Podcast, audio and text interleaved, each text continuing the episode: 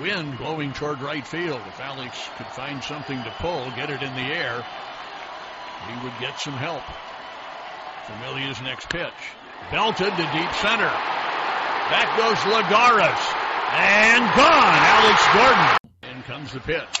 Broken bat, one hopper to third. And over to first in time. Runner going to try to score. Wild throw. Hosmer gambling that he could dash home on the throw to first base. And the Royals have tied the game. For the very best in baseball, this is the place you want to be. We're where you want to be. Baseball with the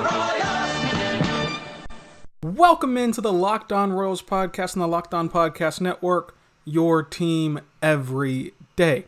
I am your host, Rylan Stiles. You can follow me on Twitter at Rylan underscore Stiles. And as we start another full week of Royals podcasts, let's look this week at what's ahead in spring training for the Royals as they just began their full squad practices on Sunday, the first time that everyone was re- required to be in Surprise, Arizona. So, what's going to happen this week for the Royals spring training? Also, some big news on Kyle Zimmer, and of course, a fantasy baseball minute. Today's fantasy baseball minute is brought to you by our friends over at League Commish Fantasy. Today, I want to talk about Whit Merrifield.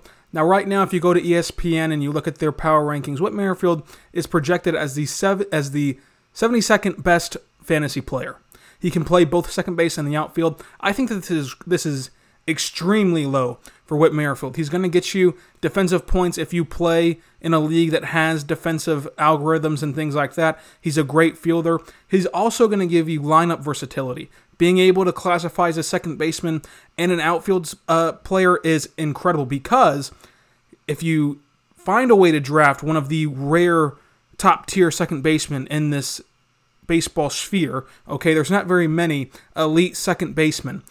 Then, let's say you grab Jose Altuve, then you can just throw Whit in the outfield with three spots to fill. Some leagues play even more uh, spots in the outfield. I've seen leagues play with six outfielders rather than three.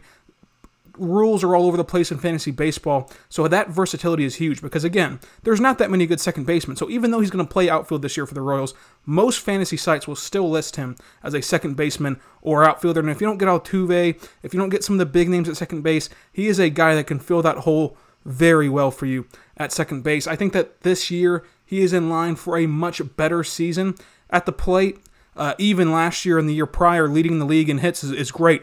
But now he has more lineup protection, in my opinion. You add Maikel Franco, Hunter Dozier, trying to duplicate his All Star season from, season from a year ago. You're going to bring back Salvador Perez. I think that Whit Merrifield is in line for a huge fantasy season. What are you doing for the game? A universal question. Whether the casual follower, the tweet everything, the beginner, the diehard, the stat nerd, the smack talker, the appetizer guy, the couldn't care less or makes everything into a competition person. We all have a place in the sports world. The same personalities apply to fantasy sports, and League Commish exists to ensure that your fantasy sports experience is the best one for you. We match managers to, to leagues as we lay the foundation for your new league. It's easy to sign up with your preferences. You get matched and approved of that match before any commitment on your end.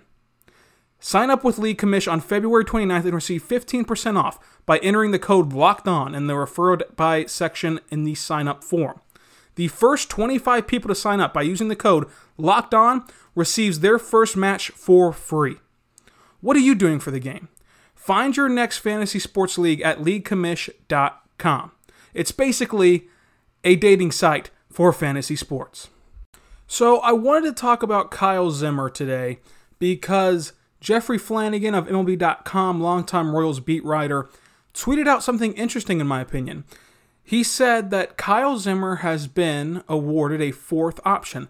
Now, if you don't know what that means, normally a player only gets three options, and options are when you can send a player down to the minor leagues without any penalty. If you exceed three options in normal uh, stances, if you exceed three options, they are automatically DFA'd if you send them down. That means designated for assignment, which means they're able to be claimed by anyone. So it's really dangerous to send someone down after their third option. However, Kyle Zimmer, like I said, gets a fourth option this year. And so that means that the Royals can send him down to the minor leagues again with no consequences. Without having to DFA him, he can go back down to the minor leagues. I think that this is interesting in terms of roster construction because you're not locked into Kyle Zimmer. You wouldn't want to give up on Kyle Zimmer yet. He finally worked through his injuries, he finally made the big leagues. He has pitched games for you. He looks like he's a guy who you can finally mold into a pitcher to give you some some useful innings, some useful games. I think that he's on a similar trajectory to Luke Hochevar. A terrible, you know, Luke Hochevar was a terrible starter. He was a terrible pitcher. Everyone wanted him out of town. He goes to the bullpen. He figures it out. He becomes a fireman out of that bullpen and goes in on high leverage situations and just absolutely dominates. I think that Kyle Zimmer has that potential to go from somebody who's always hurt, who hasn't pitched well, who people want to get rid of, to a guy that provides you meaningful innings. So the fourth option here is important because again, if you want to send him down as you break camp in Surprise Arizona with a 13 pitcher maximum rule, with a 26 man roster, with a three batter minimum, if you want to send him down to the minor leagues to start the season out, you can now do that with no penalty to you. Do I think he'll get sent down? Honestly, no. I think that he'll break camp with the major league roster uh, if he's healthy, which is a big if for Kyle Zimmer. Admittedly, it's a big if. But I think that the fourth year option, though, is nice to have because, again, if he gets off to a slow start in the major leagues, you'll want to send him down to work things out. And again, won't have to DFA him. Now, if you DFA him, will anyone claim him? I don't think so. I think that Kyle Zimmer is only of value to Kansas City. And that's because Kansas City does not want to see a draft pick fail. Other teams around baseball don't really care about what his potential what, what once was. Don't really care if his career fails. Kansas City wants to turn him into a success story within their organization. So I cannot blame them there. So after the break, let's talk about this week because baseball is finally back. So this week, the Royals, of course, will have their practices, their full squad workouts from Sunday, which was yesterday, until Thursday. This is whenever these guys are, are back. They're required to be there starting on Sunday, and they'll be at the field every day. You can go see them. It's open practice if you're going to be in Surprise, Arizona, and you want to go out and see them practice. It's a good time.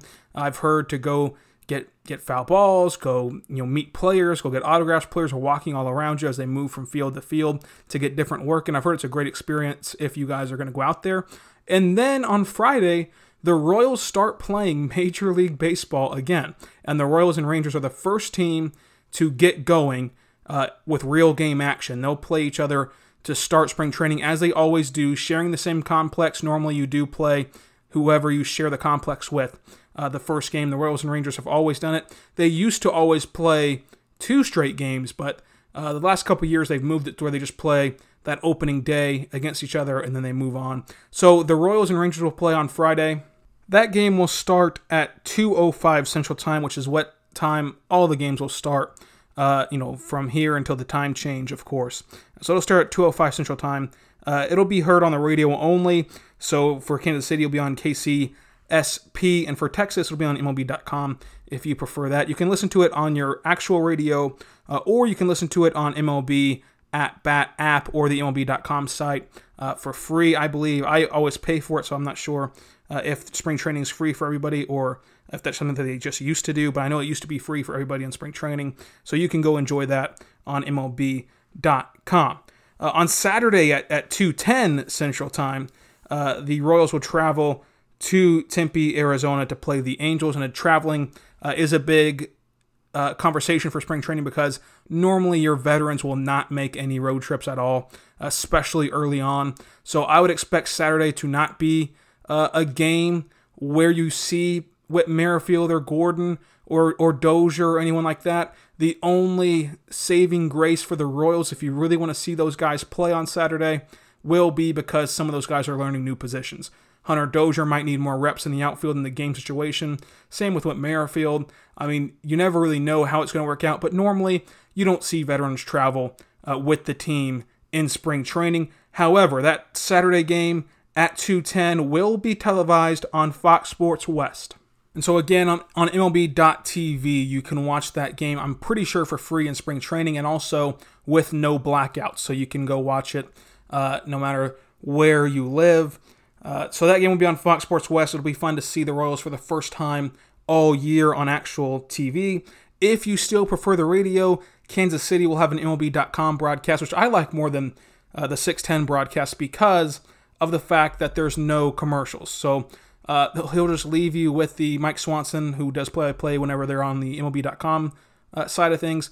He'll just leave the, the microphones on. You can listen to whatever chatter's happening in between innings, uh, and it's kind of a, a, peaceful event if you if you ask me. And so uh, the Royals wrap up the weekend on Sunday as they take on the Indians at 2:05 back in Surprise. So again, we'll see the veterans uh, play and pick back up on Sunday. This game is, of course, radio only, as most of them are uh, throughout spring training. This game back on 610, though, for the Royal side of things, and on WTAM for the Indians. So I wanted to set the table, let you guys know that we're almost back to regular baseball, real games, although spring training, real baseball games, because it still matters for uh, some of the players on the roster. But baseball's officially back at the end of this week, and I cannot wait. And so now I want to set the table for Locked On Royals this week. Uh, we're going to go through each of the positions, and we're going to preview, uh, you know, pitchers, infielders, and outfielders throughout the rest of this week as we lead up to Friday. Friday, we're going to talk about how I watch baseball because as I teased last week, baseball is a game that really there's a ton of ways you can watch it. And I don't mean literally, you know, iPad, computer, whatever. I mean analyze the game. There's different ways that you can perceive things. There's different ways that you can uh, analyze things. And I want to be on the same page with everyone, be transparent with everyone on how I look at games, what I value about players, what I value about managers, what I value about baseball teams. That way, whenever we do have some disparities between you know myself and you at home, you'll know where I'm coming from. I'll give you a little preview as someone revs their truck outside my window. I don't know what that's all about. Hope you can't hear that. But I will let you know that I am more of an analytical based guy. I'm more of an advanced metrics kind of guy. Uh, if I was going to side with one or the other, although sometimes I do get worked up like Mad Dog, I would side with Brian Kenny on this side of the argument. One of the best uh, baseball uh, minds, in my opinion, is Brian Kenny. His advanced metrics, the way he breaks down the game, is incredible. So we'll talk all about that on Friday, as well as preview uh, once again spring training games and what they mean. And by then, we should know who's pitching the first couple days. Usually in spring training, you set who's pitching and roll it out there no matter what the score is, the situation is. These guys are pitching this day. These guys are pitching the next day. I don't care what happens. This is when they're going to go in. This is when they're going to come out. Uh, things like that. So hopefully by Friday we'll know that. And again, since it's now required that everyone is there, we will have a lot more to talk about tomorrow on Tuesday.